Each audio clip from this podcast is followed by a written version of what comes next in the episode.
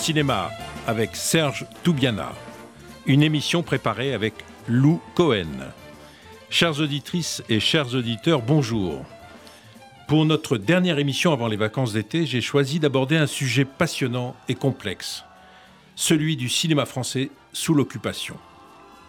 Entre 1940 et 1944, la France est occupée par l'armée allemande suite à la défaite survenue au mois de mai 40.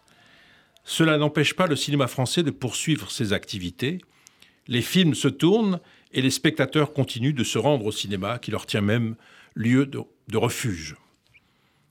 Mais l'occupation allemande modifie en profondeur les choses. Il y a par exemple la création d'une société de production française impulsée par l'Allemagne nazie, la Continentale. Un nom à retenir, Alfred Greven, son dirigeant. Son but Produire des films français vantant la bonne entente entre la France et l'Allemagne. Montrer patte de velours pour séduire et enrôler les talents français, qu'il s'agisse des réalisateurs ou des vedettes de cinéma. Certains cinéastes n'ont pas hésité à travailler pour la Continentale. D'autres s'y sont refusés. D'autres ont, choisi de s'exiler à Hollywood. Citons René Clair, Julien Duvivier, Jean Renoir. Sans oublier Jean Gabin, qui, lui aussi, lui aussi s'est installé en Amérique. Un livre vient de sortir et m'a passionné. Voyage à Berlin, Daniel Darieux sous l'occupation, paru chez Taillandier. Son auteur, Jérôme Bimbenet, est ce matin mon invité.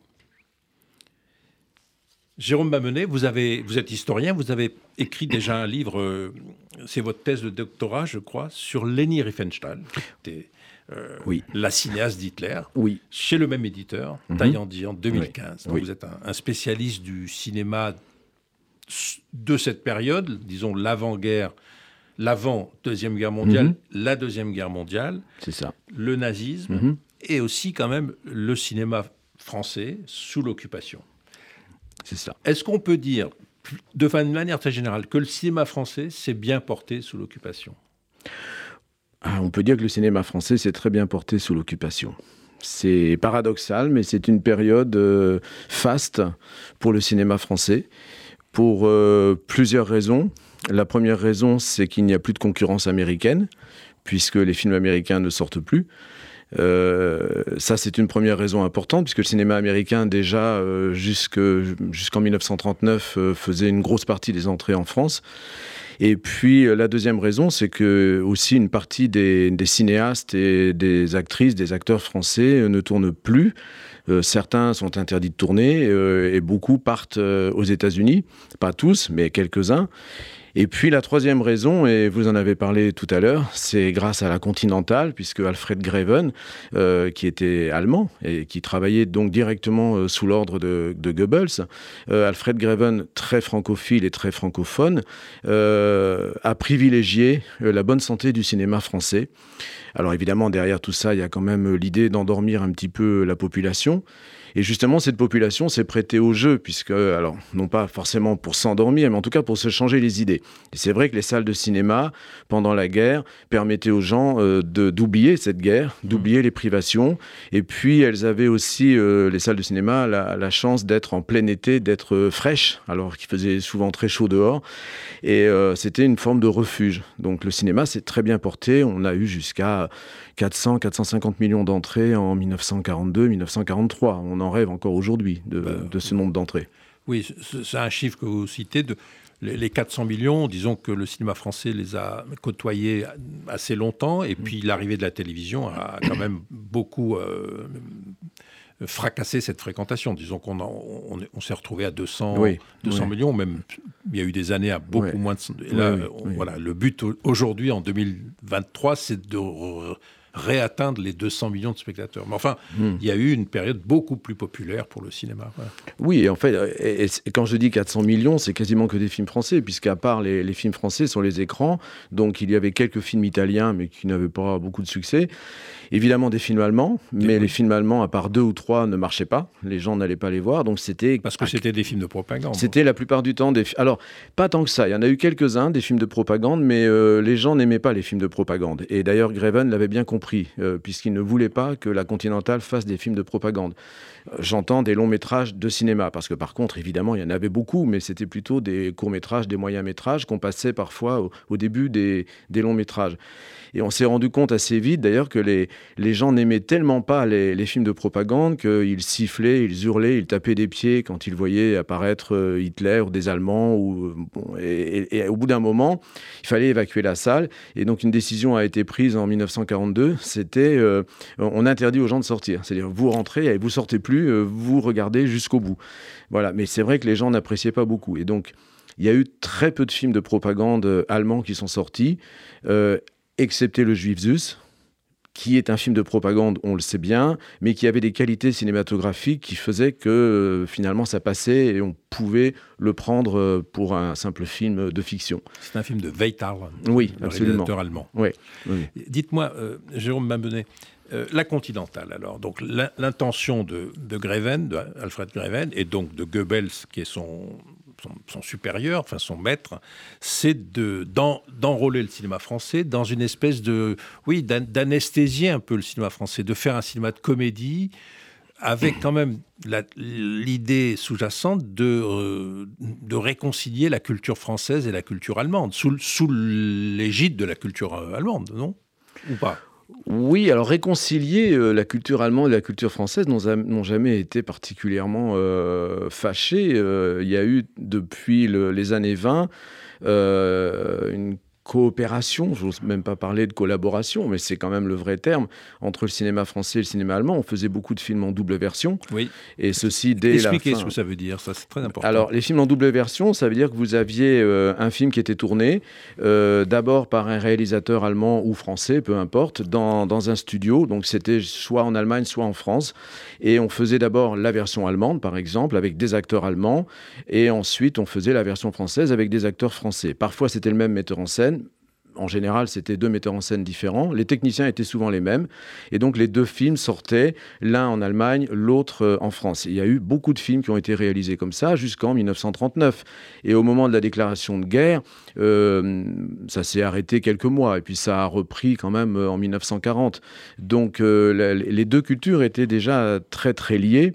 Et même l'arrivée d'Hitler au pouvoir en 1933 n'a pas changé grand-chose à ce système-là si ce n'est qu'effectivement, euh, beaucoup de réalisateurs euh, juifs euh, ont fui l'Allemagne, sont venus en France. Puis après, beaucoup. Et en général, la plupart sont partis après à Hollywood. Oui, par exemple, Billy Wilder, pour, pour ne citer que lui, j'y pense parce que j'en parle effectivement. il a fait un film avec Daniel Darieux. Il a fait un film avec Daniel Darieux. Mauvaise graine en 1935, voilà. 34 ou 35. 30, 35. C'était pas une grande réussite, mais bon. Et il n'en a fait qu'un. Il est parti très rapidement très vite à Hollywood. Et il a fait une des plus belles carrières du cinéma américain. Absolument, oui, oui. Mais quand vous disiez euh, les doubles versions, ça veut dire que on tournait un plan, une scène par exemple en français, hmm. et aussitôt on l'a on l'a tournée dans une autre langue. C'est ça. ça hein oui, oui, c'est ça. Vraiment oui, deux prises, quoi. C'est deux prises, exactement. Oui, oui. C'est pas une journée français, une journée allemande. Non, non. C'était tout le monde était là et on faisait le travail euh, de cette manière-là. Et donc, cette histoire de double version s'est arrêtée, évidemment, euh, à partir du moment où les, sous-titres euh, sont devenus euh, courants. Et après, il y a eu le doublage. Avec le doublage, il n'y a plus de, double version. Il y avait déjà un petit peu des sous-titres, ça commençait quand même. Mais donc, donc les deux cinémas ont toujours été très, très liés. et la guerre n'a pas énormément changé les choses, en fait. et tout le monde se connaissait. Alors dites-moi, la Continentale, c'est vraiment intéressant, c'est un sujet passionnant. Euh, il y a un livre que j'ai beaucoup aimé, qui est paru il y a quelques années, mhm. de Christine Leteux, oui. formidable, qui s'appelle Continental Film, cinéma français sous contrôle allemand, La mhm. Tour Verte, l'éditeur c'est La Tour Verte, en 2017. C'est un livre que j'ai beaucoup aimé. On apprend beaucoup de choses. Qui a, alors, des cinéastes, euh, Alfred Greven, installé à Paris, sur les Champs-Élysées, avec sa société de capitaux français, on est bien d'accord mhm. hein, Donc c'est vraiment une société en apparence française, oui. En fait contrôlée par, les, par Berlin. Enfin bon, et il va tenter de séduire tous les réalisateurs importants. Oui. Marcel Carnet, Henri Decoing et mhm. beaucoup d'autres. Mhm. Et les acteurs et les actrices françaises pour tourner dans des films pour la Continentale. Alors, certains cinéastes ont accepté, d'autres se sont un peu dérobés et, d'autres sont partis, comme vous l'avez dit, sont, ont quitté Paris, la mhm. France, pour, pour ne pas avoir à travailler sous influence ou sous la direction euh, des nazis. Oui, c'est un peu ça. Oui, oui. Bah, vous avez cité les noms tout à l'heure des principaux cinéastes qui étaient, qui étaient partis, qui sont partis assez rapidement.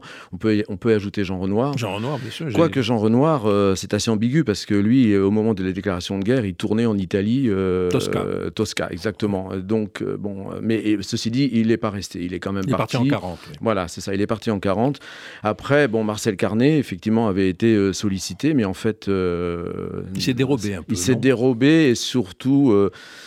Alors, bon, ça, j'en parle aussi, comme il voulait absolument euh, pas que euh, Porfirio Rubirosa, donc euh, le, mari voilà, de Daniel Darieux, à qui elle, voulait absolument qu'il travaille dans le cinéma, et il a refusé. Il était assez têtu, Marcel Carnet. Et en fait, le film qui était prévu, je crois que c'est Les Naufragés de l'an 4000, ne s'est jamais fait. Il n'a en fait jamais tourné avec, avec la Continentale. Il a carrément fait autre chose. Et puis, bon, après, il y a eu évidemment Henri Decoing, comme vous, vous l'avez cité. Euh, et puis il y en a eu d'autres. Et puis il y a eu les, débuts extraordinaires de, Clouseau. Henri-Georges Clouseau qui fait son. Henri-Georges Clouseau, oui, oui. Le, film, le film dont on va parler, euh, je, pense, au cours de cette émission, c'est son film Le Corbeau, n'est-ce pas? Mhm. Oui, alors il y a L'Assassin habite au 21, également, oui, qui, est, qui, est, fait, euh, qui est fait avant, en 1942. Pour la Continentale? Non. Alors l'Assassin habite au 21, je crois que c'est la Continentale. C'est Vous êtes sûr? non, c'est à vérifier. Je suis pas sûr à vérifier en tout cas parce que bon c'est vrai. Et alors il y en a pas eu tant que ça en fait des films de, de, Continental. Il y a eu à peu près je crois 220 films euh, qui ont été tournés. Et sur ces 220 films il y a à peu près une quarantaine de films qui ont été faits par la Continental ce qui veut dire que ils n'avaient pas la main mise sur tout le cinéma français. Euh, d'abord il y avait aussi la zone nord et la zone sud. Et donc dans la zone sud vous aviez des gens comme Marcel Pagnol par exemple qui continuait à tourner et qui n'a jamais tourné pour la Continental. Euh, mais c'est vrai que la Continentale a quand même réalisé ou fait réaliser des films de grande qualité. Euh, et en cela, Alfred Greven a contribué à la bonne santé du cinéma français, ce qui est assez paradoxal, euh, en se fâchant d'ailleurs assez régulièrement avec Goebbels, bien entendu, qui n'était pas tellement d'accord avec ça.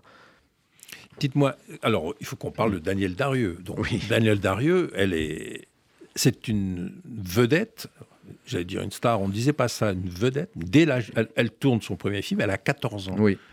Le bal. Le bal, oui. Euh, c'est une double version aussi d'ailleurs. Elle commence tout de suite par une double version. française et allemande. Oui, elle, elle fait la version française, pas la version allemande. La version allemande, là, avait été tournée avant d'ailleurs. Et donc les producteurs recherchaient désespérément une jeune fille capable de chanter euh, pour pouvoir faire la version française. Et comme Daniel Darieux avait très envie de faire du cinéma, sa mère n'était pas très pour, mais elle, elle avait très envie.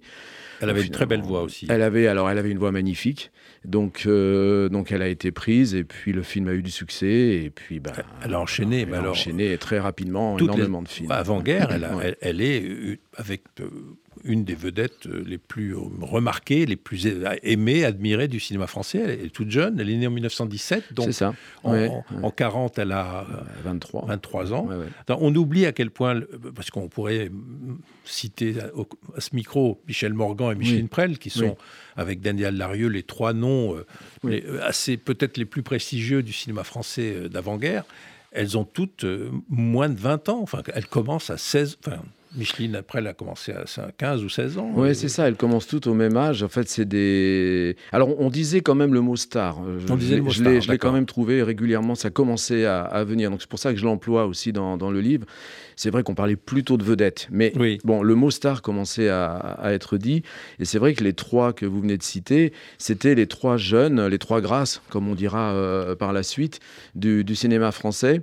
Mais des trois, la plus célèbre était sans conteste et de très loin Daniel Euh, en n'oubliant pas que Michel Morgan, quand même, venait d'obtenir un triomphe avec Quai des Brumes. Elle était toute jeune, je crois, elle avait 18 ans, me semble-t-il.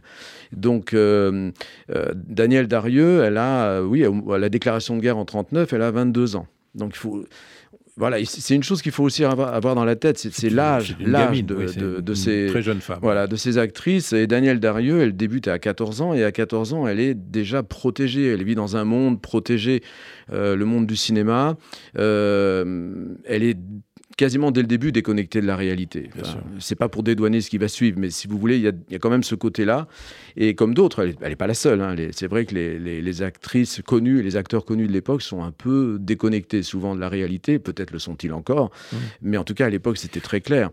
Et euh, elle était extrêmement célèbre Elle a eu très très très, célèbre, très célèbre. Elle servait quasiment de modèle à toutes les, jeunes filles qui voulaient lui ressembler, la coupe de cheveux, etc. Enfin les, les vêtements. Elle était très très célèbre, vraiment.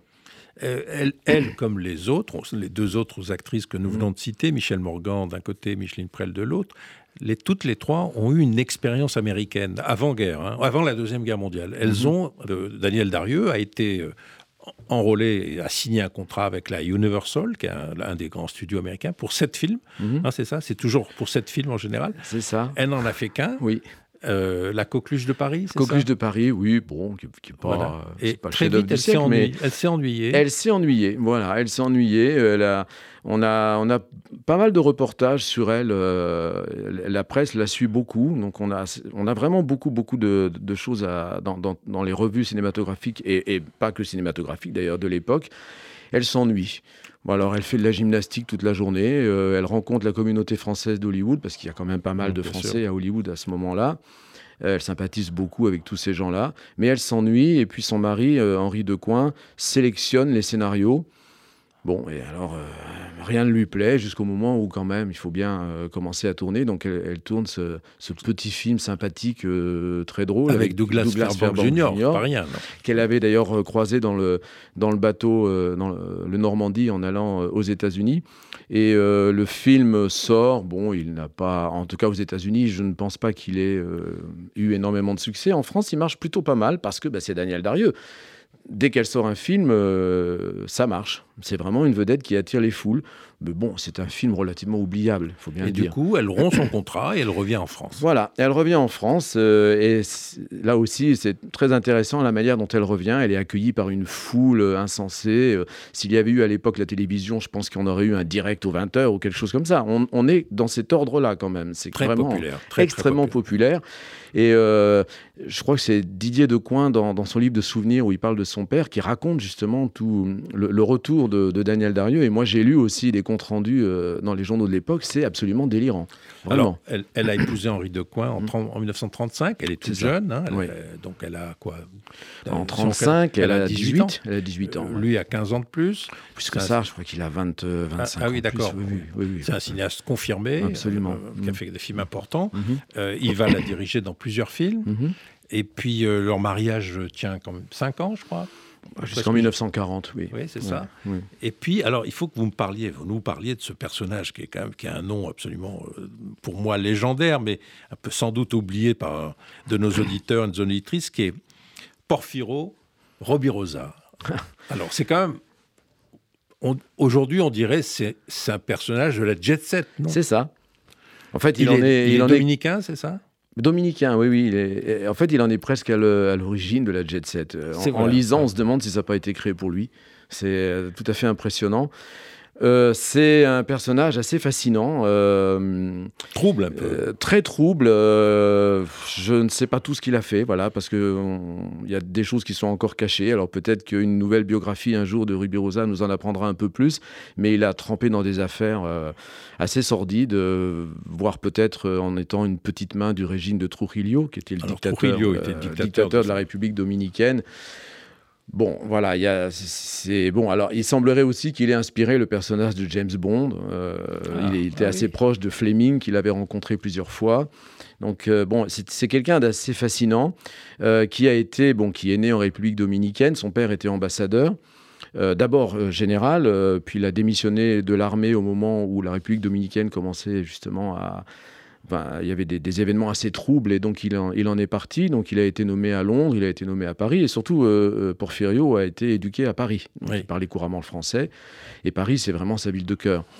Euh, et en fait c'est assez amusant parce que toute sa jeunesse il l'a il l'a passé pas trop sur les bancs de l'école, mais plutôt à fréquenter les bars un peu louches, un peu troubles, et puis des grandes, des grandes vedettes, très proches de Jean Cocteau, par exemple. Enfin, voilà, il, il, essaimait le Paris nocturne dès le début.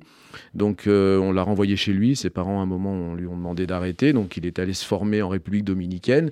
Euh, Trujillo prend le pouvoir, donc on est en 1930. Et euh, il va trouver le moyen de se faire remarquer. Mhm. Et donc le dictateur va lui accorder sa confiance et par la même occasion, il tombe amoureux de sa fille. Donc, donc il va se marier avec la fille de Trujillo qui s'appelle Flor de Oro.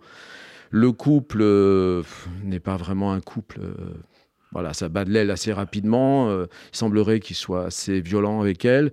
Euh, ils s'en vont aux États-Unis. Euh, ensuite, bon, après, il est nommé à Londres. Il ne mettra jamais les pieds. Et puis, bon, il se retrouve à Berlin en 1936. Ça, c'est intéressant parce qu'il est à Berlin au moment des Jeux Olympiques, en fait. Et donc, il raconte ce qu'il voit des Jeux Olympiques et la proximité qu'il a avec Hitler. Donc, il rencontre déjà Goebbels, il rencontre Goering. voilà, et puis il explique après-guerre, et je précise bien sur l'après-guerre, à quel point le sort des Juifs l'a ému. Bon, c'était après-guerre. Je crois qu'au moment où ça se passait, ça n'a pas dû l'émouvoir beaucoup. Mais bon. Euh, et puis le, couple va divorcer. Et donc Porfirio revient vivre euh, à Paris. Alors Trujillo lui en veut beaucoup, donc il lui enlève sa confiance. Puis après, il va lui redonner sa confiance parce qu'il se rend compte que c'est quelqu'un c'est un très bon ambassadeur médiatique de la République dominicaine, en fait. Et, euh, après, il va l'accueillir en 39 euh, pour aller au premier festival de Cannes. Fait. bon, oui. Comme vous le savez, le festival de Cannes n'aura pas lieu. Oui, oui, en septembre. En septembre, voilà. Et donc, euh, chacun repart chez soi. Et puis, il est nommé donc attaché d'ambassade à Paris. Et puis, au moment de l'invasion, mais il se retrouve à Vichy puisque les ambassadeurs, évidemment, vont à Vichy. Ils vont tous à Vichy, oui. Voilà, ils vont tous à Vichy, mais lui, Vichy, ça l'intéresse pas, ça l'ennuie profondément. Bien sûr, il a besoin de la vie parisienne. Il a besoin de Paris. Et comment il rencontre Daniel Darieux Comment il y a une espèce de, il l'a séduit, enfin il l'embarque quoi. Je crois, je crois qu'ils se séduisent tous les deux. Alors là, il y a plusieurs témoignages en fait sur euh, sur la, rencontre. Donc euh, il a fallu euh, que j'essaye de voir ce qui était le plus plausible. Donc il y a encore un petit flou là-dessus, mais bon, semblerait quand même qu'ils se sont rencontrés pour la première fois à Cannes, euh, au Grand Hôtel. Ah il faut dire une chose sur Cannes, parce que pendant l'occupation à Paris, beaucoup, beaucoup, une grande partie du, monde du cinéma descend et s'installe à Cannes. Micheline Prel me l'a raconté mm, quand j'ai mm. fait un livre avec elle, Michel Morgan pareil, enfin elle a fait pareil. Beaucoup des stars... Euh, euh, le, Grand Hôtel à Cannes était la propriété du père de Louis Jourdan, c'est très important. Donc tout le monde était à Cannes et continuait à vivre euh, un peu comme si c'était, comme si la France était c'est dans une sorte de rêve, quoi, de, vie parallèle, si vous voulez. Alors qu'à à Paris, c'est l'occupation, les restrictions, mmh, mmh. la vie est difficile sous l'occupation. Et le milieu du cinéma voilà, il y, a des soirées, des fêtes, on se croise. Et, donc, et Daniel Darieux est à Cannes aussi. Daniel Darieux est à Cannes avec Henri Decoing. Et puis, euh, bon, elle s'ennuie, une fois de plus. Bon, elle fréquente beaucoup, en l'occurrence, euh, Michel Morgan et Micheline Prel. Elles sont assez souvent ensemble, en fait, hein, au Grand Hôtel, où elle croise d'ailleurs euh, Gérard Philippe, qui est tout jeune et qui va bientôt débuter et qui, tournera. Qui Niçois. Je crois qu'il est, il est de Nice, me semble-t-il. En tout cas, il est de la région. Oui, oui, il est, de la région. Il joue une pièce de théâtre là, euh, et euh, les, trois vont le trouver remarquable. Et ce qui est intéressant, c'est que les trois actrices vont tourner avec lui, en fait. Euh, Absolument. Pas, pas, très longtemps plus tard. Et et donc elle s'ennuie, alors elle fait des marches, elle marche beaucoup, ils vont marcher avec Henri Decoing, puis lui il essaie de préparer des films de son côté, et elle, bon, elle est là, elle va au Grand Hôtel, et un jour, bah, elle croise un grand un grand homme euh, brun euh, avec des yeux magnifiques euh, qui lui tape dans l'œil. donc il semblerait, alors là, je, bon, là c'est vraiment, je, suis historien et pas romancier, mais il semblerait, donc je prends bien les mhm. précautions, que qu'il se soit adressé la parole en demandant alors, mais, mais qui êtes-vous, que faites-vous là, enfin voilà, et puis peut-être qu'il y a eu un coup de foudre. En tout cas, c'est ce qui est raconté après, dans, les deux, dans les deux témoignages. Et puis bon, voilà, c'est fini, ça s'arrête là. Et quelques temps plus tard, euh, Daniel Darieux est invité à une soirée euh, chez euh, Jean Delimure, qui est un, cinéaste, également, chez lui pour son anniversaire. Et bah, il se trouve que Porfirio est là aussi, forcément, puisqu'il est partout.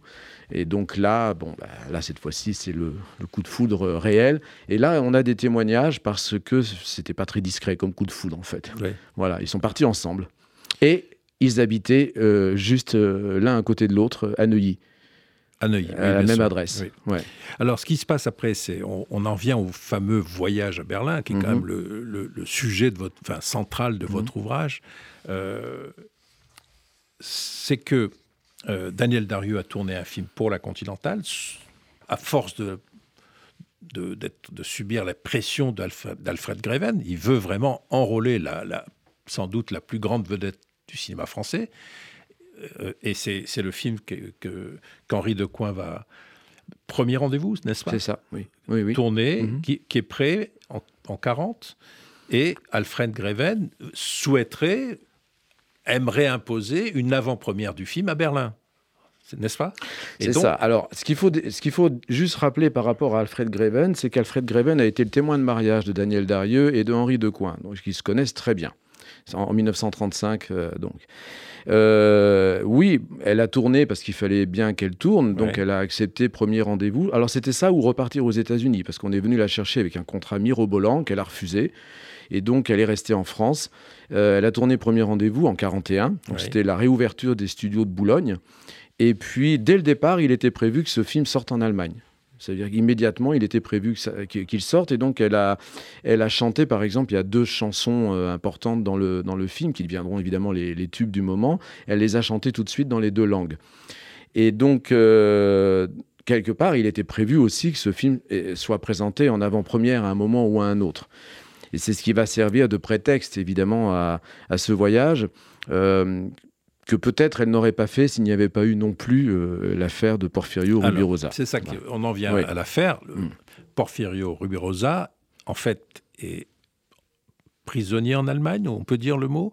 Il est, il est, il est en tant que diplomate. Oui. Son pays a rompu avec l'Allemagne, c'est mm-hmm. important. Donc, du coup, il devient encombrant du point de vue des autorités nazies n'est-ce pas? C'est ça. Et donc, il est enfermé dans un, dans un endroit qui est... Euh, oui, il est à Bad Neuheim, qui est en fait une station thermale euh, qui n'est pas vraiment une prison. Ce sont des, hôtels. Disons que en fait, voilà, il est retenu là-bas. avec euh, voilà, gentiment et. Gentiment, oui, très gentiment. Voilà. Avec les autres diplomates, c'est effectivement l'endroit où les diplomates étrangers sont retenus en Allemagne. Et, elle, et, Daniel Delarue est tellement folle de lui qu'il lui manque tous les, tous les jours et toutes les nuits. Et elle, si elle accepte d'aller dans ce fameux voyage de la honte à Berlin, mm. c'est dans l'espoir euh, secret de, le, de rencontrer son fiancé. Ils sont pas, ils sont, sont pas mariés. Ils sont pas encore mariés là. Non. Et pour le pour le l'aider à sortir, hein, elle, elle, a cette ambition là, n'est-ce pas? Alors, elle a cette ambition-là, mais alors c'est un peu plus complexe en fait. C'est-à-dire que Porfirio, euh, à partir du moment où la République dominicaine a rompu avec l'Allemagne, puisque maintenant euh, les États-Unis étant en guerre et, la République dominicaine étant alliée des États-Unis, bon, donc ils sont en guerre euh, avec l'Allemagne. Porfirio est persona non grata à Vichy, et, donc alors il est à Paris, il retourne à Paris, et comme il connaît tout le monde, y compris les Allemands, hein, tous, les, tous les Allemands sont, sont ses amis on lui, on lui recommande d'être euh, calme euh, pendant un certain temps et on va lui demander pendant quelques jours d'être, euh, de, ne pas bouger de l'hôtel qui s'appelle le Claridge. Bon. C'est mal connaître Porfirio parce qu'il s'en fiche évidemment, donc il sort de l'hôtel, il fait ce qu'il veut, et un jour, plutôt une soirée, il va insulter des membres de la Gestapo dans un cabaret qui s'appelle l'Aiglon. Et bon, euh, là, voilà, à partir du moment où il insulte euh, la Gestapo, dès le lendemain, euh, on l'emmène à Bad Neuheim. Et Daniel Darieux va implorer auprès de Abetz, Otto Abetz, qui est l'ambassadeur d'Allemagne à Paris. Qu'elle connaît très bien aussi, et il va refuser en disant que quand même il a dépassé un petit peu les bornes. Voilà. Et euh, elle se plaint et c'est médiatisé. Ça veut dire qu'elle écrit même une poésie dans Ciné Mondial, qui est la grande revue collaborationniste euh, cinématographique de l'époque. Donc tout le monde sait en fait euh, qu'il est parti là-bas, qu'il est en prison. Bon, c'est un bien grand mot. Et euh, Greven, à ce moment-là, trouve cette idée en lui disant Mais il y a peut-être moyen de faire quelque chose. Donc, euh, en, l'occurrence, c'est un marché. Elle lui met un marché en main. Vous venez faire l'avant-première du film. Vous venez faire l'avant-première du film euh, à Berlin. Et dans ces cas-là, vous pouvez voir votre fiancé. Mais en fait, on va aller un petit peu plus loin. Elle veut pas que le voir, elle aimerait bien le faire libérer. Bien sûr. Et là, donc, Greven va lui dire d'accord, mais à condition de peser sur euh, Ruby Rosa pour faire libérer des espions allemands qui sont prisonniers en République dominicaine. Donc elle va finalement se mêler de politique bon, à son corps défendant. Un marchandage. C'est un marchandage un peu gagnant-gagnant pour tout le monde. Et donc, elle accepte d'aller euh, faire ce voyage euh, qui est prévu dans toute l'Allemagne et l'Autriche. Mais l'accord est conclu. Elle doit s'arrêter à Berlin. Elle s'arrête à la fin du voyage, mais à Berlin seulement. C'est ça. Alors que les autres membres de ce groupe de la honte, on va dire, c'est alors on va, on va les citer. Il y a des noms. Hein, c'est quand même ah oui, mais bien sûr. C'est très médiatisé comme voyage. Ah oui. Alors il faut, on va parler de ça parce que c'est très mm. important sous l'occupation, les, Allemands les Allemands, les nazis n'avaient de cesse de vouloir embarquer pour un voyage à Vienne ou à Berlin ou dans d'autres villes allemandes, la fine fleur mm. de la culture française. Il y a eu un voyage des, sculpteurs, il y a eu un voyage des, musiciens, il y a eu un voyage des, des écrivains. des écrivains, euh, Drieux-La Rochelle. Alors, on va citer les noms parce qu'ils sont tous éloquents. Drieux-La Rochelle, oui. bon. Robert Brasillac, qui a été fusillé à la Libération, Jacques Chardonne, mm-hmm. euh, Marcel Jouandeau, oui. Euh, Ramon Fernandez, Abel Bonnard, André Fregnault tous antisémites et collaborationnistes. Absolument. La, fine fleur, beaucoup chez aux éditions Gallimard. Mhm. On est dans le, le, fleuron de la littérature française et qui se vautre dans la collaboration. Ils vont, ils vont faire un voyage. Oui, absolument. Et l'idée, euh, évidemment, germe et elle n'est pas bête, de faire la même chose avec le cinéma. Oui. au départ, il est prévu d'en faire même euh, à peu près un par an. Donc euh, finalement, ça va se terminer avec deux projets de voyage et en réalité, il n'y en aura qu'un. Euh, parce que euh, L'idée, c'est aussi d'emmener de, des actrices et des acteurs en Allemagne et en Autriche pour montrer justement bah, la continuité d'ailleurs de cette coopération franco-allemande dont je parlais tout à l'heure, la bonne entente, sous l'égide évidemment euh, cette fois-ci du Troisième Reich. Donc il y a quand même évidemment derrière un aspect propagandiste qui est absolument évident.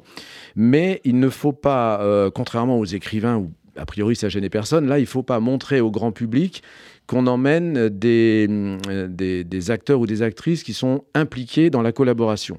Donc il a fallu choisir des, des gens qui, a priori, sont plutôt neutres.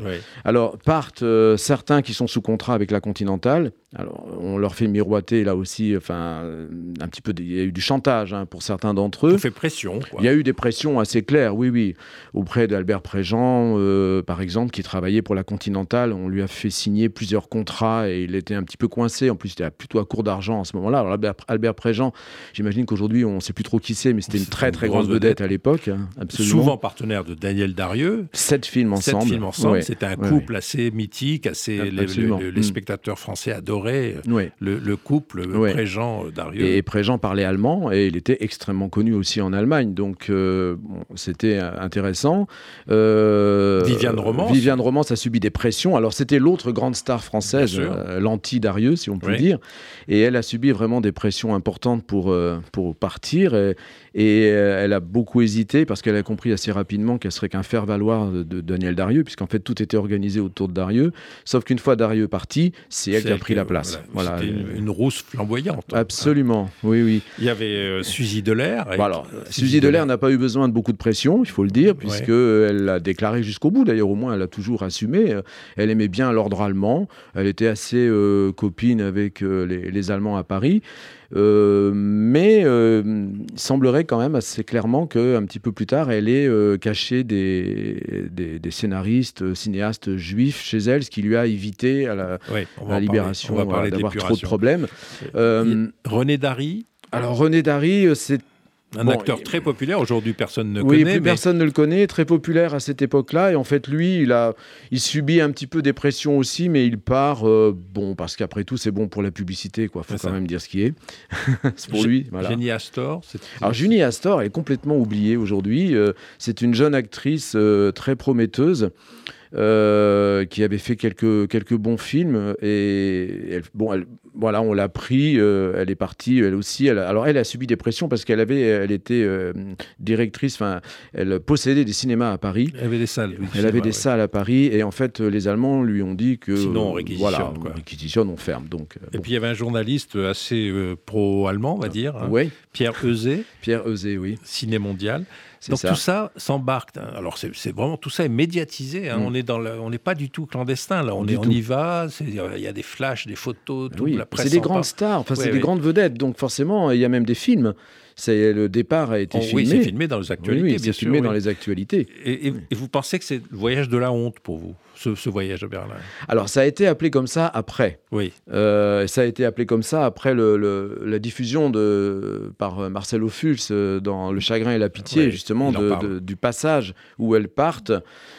Euh, un passage qui n'est pas commenté dans, dans, le, dans le film de Ophuls et qui fait suite, je crois, euh, je ne sais plus, à, l'arrivée d'un nazi, je ne sais plus lequel. Enfin, en tout cas, c'est noyé dans un. C'est pas contextualisé, si vous voulez. Le, fait que ce soit pas contextualisé fait que les gens qui ont vu le film Le Chagrin et la Pitié, qui est un film qui a eu du succès. Euh, c'est un film qui est sorti en 69 71. 71, Oui, moi je l'ai vu à sa sortie. Il a été interdit à l'ORTF pendant des longues années. Oui, oui. Et ça a été un gros succès succès, mmh, mmh. Euh, parce que pour la première fois, euh, Marcel Ophuls revenait sur cette période de l'occupation, à Clermont-Ferrand entre autres, etc., un mmh. film extrêmement documenté qui, a produit un choc énorme. Absolument. Et il faut dire une chose qui va nous intéresser, euh, c'est que il est le fils de, Max Ophuls. Oui. Or, Max Ophuls, immense cinéaste, a tourné trois, trois film très important avec Daniel Darieux. Oui. Donc, si vous voulez, il y a un retour dans la famille Ophuls d'un regard sur cette star énorme, parce que c'est une très grande actrice, Daniel Darieux, quoi qu'on puisse penser de ce voyage à Berlin. Mhm. elle, a fait ces trois films avec euh, Max Sophus, le mhm. père de Marcel, Le Plaisir, La Ronde et surtout Madame II, qui est un, chef-d'œuvre. Absolument. Donc il y a, comme un, pas un règlement de compte, mais il y a un retour historique sur un regard différent, moderne. Le, Chagrin et la pitié est un film moderne mm. sur, euh, sur cette période tellement mm. trouble de l'occupation. Mm. Oui, ce qui, est gênant, c'est qu'effectivement, euh, ces, images ne sont pas contextualisées en tant que telles. Bon, et c'est à partir de 71 qu'on l'a appelé vraiment le voyage de la honte. Euh, et pourquoi Pourquoi on a mis tant de temps ah. en France à, revenir sur cette... Enfin, c'est une question très générale, parce que c'est vrai que dans votre, votre livre a cette, euh, cette force de nous de faire vivre les choses comme sans jugement moral ni, ni, condamnation, mais on a le sentiment quand même que sous l'occupation, quand on voulait ne pas voir, on, on arrivait à ne pas voir, quoi. C'est ça. Hein Quand on voulait pas voir qu'il y avait l'occupant, ben c'était facile de ne pas voir. Surtout dans le cinéma, parce que c'est un monde de rêve et, de, mm. et de, champagne et de, et de. Voilà, où ça pétille de partout, etc. Mais c'est éloquent. Et, d'ailleurs, vous ne faites pas ce livre pour juger Daniel Darieux. Je ne crois pas que vous ayez envie de la mettre au pilori. Ah, du tout, du tout. Non, non, euh, je vais vous dire d'ailleurs comment cette idée m'est venue. C'est euh, quand je travaillais sur Leni Riefenstahl, euh, j'ai croisé Daniel Darieux inévitablement, puisque donc, dans toutes les archives que j'ai pu avoir et, la presse de l'époque. Et il se trouve que le premier film américain de Darieux, dont on parlait tout à l'heure, Coqueluche de Paris, est sorti le même jour que Les Dieux du Stade de Leni Riefenstahl. Et donc j'ai essayé, à ce hein. euh, oui, et j'ai essayé à ce moment-là de contacter Daniel Darieux. ça fait pas mal d'années déjà, euh, juste pour euh, avoir son témoignage de l'époque, son ressenti, etc. J'ai jamais eu de réponse en fait. Voilà. ne voulait pas revenir sur cette période. J'ai bien compris. ce, ce, qui est important, Jérôme Mabonnet, c'est que il y a eu à, la Libération ce qu'on a appelé les comités d'épuration. Oui. Et donc, son cas a été évoqué, j'imagine. le cas de Daniel Larieux. Est-ce qu'elle a été jugée ou pas pour avoir fait ce voyage à Berlin? En fait, non. Non, elle a été convoquée, comme quasiment tout le monde, et euh, devant le comité, il se trouve que c'est Henri Decoing qui l'a accueilli euh, alors que lui a été condamné quand même. Lui a eu euh, des sanctions pour. Des blâmes, c'est ça euh, Oui, oui, oui. Puis une interdiction de tourner pendant quelques temps, pas très longtemps, mais bon. En fait, c'était pour avoir fait le film Les Inconnus dans la maison. C'est surtout ça qui lui a posé problème. Et évidemment, travailler pour la Continentale. Et en fait, quand il a vu arriver Daniel Darieux, il lui a dit Mais t'as rien à faire ici, tu t'en vas, quoi. Et donc, elle est partie, et en fait, il s'est rien passé. Donc, elle a jamais été jugée. Et donc, j'ai essayé de faire un peu de politique fiction, je ne sais pas trop, en, imaginant qu'est-ce qu'elle aurait pu éventuellement avoir comme sanction, en regardant un petit peu les, autres et d'une manière générale les acteurs français, euh, le fait d'avoir euh, travaillé pour la Continentale pouvait éventuellement amener un blâme. Éventuellement, mais c'est à peu près tout. On ne peut pas lui reprocher autre chose en fait Contrairement, par exemple, à ce qu'on a reproché à Arletty. Là, on, a, on est vraiment dans un autre, euh, Arletty un autre a eu domaine. quoi, deux ans d'interdiction de faire oui, des films oui, euh, peut-être, je crois que c'était plus que ça, mais, mais c'est vrai Parce qu'Arletty... qu'elle avait un, voilà, amant qui était officiellement, Ouais, c'est ça Absolument, mais qui était d'ailleurs une vraie histoire d'amour, puisqu'ils Ouais. se sont revus après. Euh, Daniel Darieux, non, euh, son amant, qui est devenu son mari, il était de la République dominicaine et il était allié, donc euh, c'est pas du tout la même chose. C'est là que Arletty a dit Mon cul est international, non C'est ça, non? Oui, il paraît qu'elle a dit ça, c'est peut-être apocryphe, je ne sais ouais, pas, mais bon. Pardonnez-moi l'expression. Non, mais pas. euh, absolument. Ou alors elle a dit aussi, mais il fallait pas les laisser rentrer. Enfin, Ouais. bon. Il y a un peu de guiterie peut-être derrière tout ça, je ne sais Enfin, votre livre, Jérôme Benbenet, est passionnant, je, je le recommande. Voyage à Berlin, Daniel Darieux sous l'occupation, Taillandier, l'éditeur. Euh, vraiment, je l'ai lu avec. euh, bon, c'est une période extrêmement foisonnante, contrastée. Euh, la ligne entre ceux qui résistent, les vrais résistants, ceux qui travaillent et ceux qui sont indifférents, c'est une ligne assez mouvante. Il faut, il faut à chaque fois la, trouver, la recadrer, la, définir, la, dessiner. C'est- une période extrêmement trouble où il y a quand même une activité. euh, euh, mais votre livre aide à, à mieux comprendre cette période et je trouve que c'est vraiment un- un- vous, avez, vous avez bien fait de, l'écrire. J'imagine que c'est beaucoup de travail, beaucoup de documentation. Ah, c'est beaucoup de travail et c'est vrai que c'est un travail qui a commencé avec le livre précédent en Ouais. fait. C'est c'est le travail sur Leni Riefenstahl. J'avais commencé, vous avez parlé de thèse de doctorat, ma thèse portait sur les films de Leni Riefenstahl en France, la réception en France. Donc euh, c'est vrai que ça fait des années en fait que, que je suis sur ce sujet et euh, cette histoire du voyage à Berlin m'a toujours interpellé parce que je trouve que c'est trop facile des années après d'accuser comme ça des acteurs ou des actrices d'être partis en voyage. Il y a un contexte, alors je ne les défends pas, mais c'est vrai que je ne les blâme pas non plus. Qu'est-ce qu'on aurait fait nous? Euh, C'est toujours la question à se poser. Mais euh, c'est une période extrêmement trouble. Alors c'est facile euh, de se retrouver résistant euh, 30 ans après, vous voyez. Mais il y avait très peu en fait d'artistes résistants. Il y en a eu évidemment quelques-uns, hein. mais il y avait aussi très peu de véritables collaborateurs. En fait, tout le monde était dans cette zone Oui. un peu trouble et puis ils travaillaient finalement. On leur reproche, on leur reproche d'avoir été là, mais les Français généralement essayaient de survivre et de travailler. Ben, eux aussi, sauf que eux, ils sont connus et qu'ils sont donc un peu plus médiatisés que les autres. Non, mais ce que vous l'avez, vous l'avez dit incidemment, mais c'est important de Mm. le redire, c'est que les, les juifs dans le cinéma et dans le théâtre Oui. étaient interdits. Donc, Absolument, oui. Interdits de Mm. travailler. Donc, Oui, on leur, ils n'avaient plus. le- donc, certains ont travaillé sous des faux noms. Tout à fait. Mm. Euh, je pense à Alexandre Troner, le grand décorateur Mhm. de, de cinéma. Euh, je- euh, donc, réfugié dans la zone sud, Mhm. bon, euh, dans la région de, de Nice et de Cannes. Ils ont travaillé avec Marcel Carnet, Mhm. entre autres. Euh, mais il faut le dire que beaucoup ont souffert. Les Juifs ont réellement souffert. Ils n'avaient pas le droit de travailler tout simplement dans le, Mhm. dans le monde du, du spectacle. Oui, absolument. Il y a- effectivement, il y en a beaucoup qui sont partis. Il y en a qui ont réussi à partir, il y en a Ouais. qui sont restés. Mais euh, c'est une période très compliquée. Parce que la seule chose que- qui m'a interpellé véritablement dans, dans- dans tout cela, et alors Daniel Darieux n'était plus là au moment où ça s'est passé, c'est lorsque tout ce groupe euh, est allé déjeuner ou dîner avec le maire de Munich, Ouais. nazi évidemment, euh, et qui est, qui est à l'origine aussi, je crois, de, de, de beaucoup de, de victimes, si je me souviens bien. Et bon, juste à côté de Munich, il y a le camp de Dachau quand même. J'ai visité. Et voilà, Dans et- la banlieue. et- oui. Absolument. Et il faut quand même se souvenir qu'à l'ou- l'ouverture de ce camp a fait la une de la presse en 1933. Donc tout le monde savait. Euh, ça les a pas interpellés. Je- je- c'est un petit peu le point, le- la petite critique que je pourrais me permettre de faire quelques années après.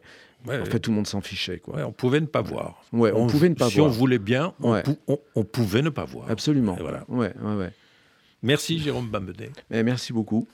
Après cet entretien avec Jérôme Bambenet sur son livre Voyage à Berlin, Daniel Darieux sous l'occupation, paru chez Taillandier, il est temps, cher Lou, cher Lou Cohen, de dire un petit mot à nos auditeurs et nos auditrices, puisque c'est la dernière émission. L'été va commencer bientôt. Hein, chacun va prendre ses quartiers d'été. Euh, on a fait dix émissions, c'est ma dix- notre dixième émission. Exactement. On a eu un grand nombre d'in- d'invités. Un bon nombre, oui. J'en ai compté 22, 23, je sais plus, c'est énorme. C'est ça, je pense, oui. À chaque fois, on en avait environ 2-3. Ouais. Ça dépendait des Ouais. occasions. une grande variété dans notre approche du cinéma, j'y tiens. Exactement, des, des films, euh, des livres, et aussi des séries, là, avec euh, la neuvième émission avec euh, Daniel Thompson sur Bardo. Oui. Et bah, des comédies, des films plus dramatiques, comme la première émission quand on avait parlé de Revoir Paris sur les attentats qui ont eu lieu en France. Le film, le film d'Alice Vinocourt. Exactement, et après des comédies plus légères, que ce soit Le Parfum Vert de Nicolas Pariser ou Mon Crime de François Ozon. Ce qui m'a plu dans cette émission, j'aime beaucoup la radio, comme je, vous le dis souvent, Lou, c'est le dialogue, c'est l'échange, c'est que voilà, le but de cette émission, c'est d'éveiller la curiosité de nos auditeurs, d'aller au cinéma, parce que moi je trouve que ce qui me plaît beaucoup et me ravit même en France euh, plus qu'ailleurs, même après deux années de repli, de Covid, le cinéma repart, quoi. Exactement, et on le ressent. On, le voit dans les chiffres de salles de cinéma. La France est toujours la première dans le monde à accueillir le plus de personnes dans les salles. Et là, les chiffres sont repartis à la hausse et on retrouve les mêmes chiffres en salle qu'avant la période du Covid. Pas loin, pas, loin. On n'y est pas encore, mais on va y arriver. C'est presque ça. Et je pense qu'avec là les nombreux films qui arrivent, notamment bah, les grands blockbusters, là, Indiana Jones, Barbie. Euh, quoi d'autre Oppenheimer aussi de Christopher Nolan. Et après d'autres films français qui vont arriver euh, plutôt vers la rentrée, dont on les parlera. Trois mousquetaires, volume 2. Exactement, c'est en décembre. Décembre. Exactement, en décembre. Donc il y a un bel euh, agenda qui arrive aussi. Il y a un film dont j'ai vu une longue bande-annonce qui s'annonce assez réjouissante. C'est un film sur Bernadette qui s'appelle Bernadette. En fait, c'est Bernadette Chirac. Ah. Et vous savez qui joue Bernadette? Non, je ne sais pas. Eh ben, je vais vous le dire, moi. Catherine Deneuve. Ah, ben, en Bernadette. Donc une femme un petit peu bafouée, mais qui se venge. Et je pense que ça va être une comédie assez emballante. Ah, c'est une comédie, du ah, coup. c'est une comédie, bien sûr. C'est pour se moquer un peu gentiment, mais j'imagine. J'ai pas vu le film, mais j'ai vu la longue bande-annonce. Non, c'est vraiment important. Cette émission, on l'a faite avec plaisir. Euh, Lou m'avait été extrêmement euh, précieuse à mes côtés. Euh, voilà, parlons cinéma, c'est une passion, c'est un plaisir sur RCJ. On se donne rendez-vous en septembre. En septembre. Merci pour, pour notre saison 2 alors. Exactement, avec grand plaisir. Merci. Cette émission se termine à la réalisation Théo Seki.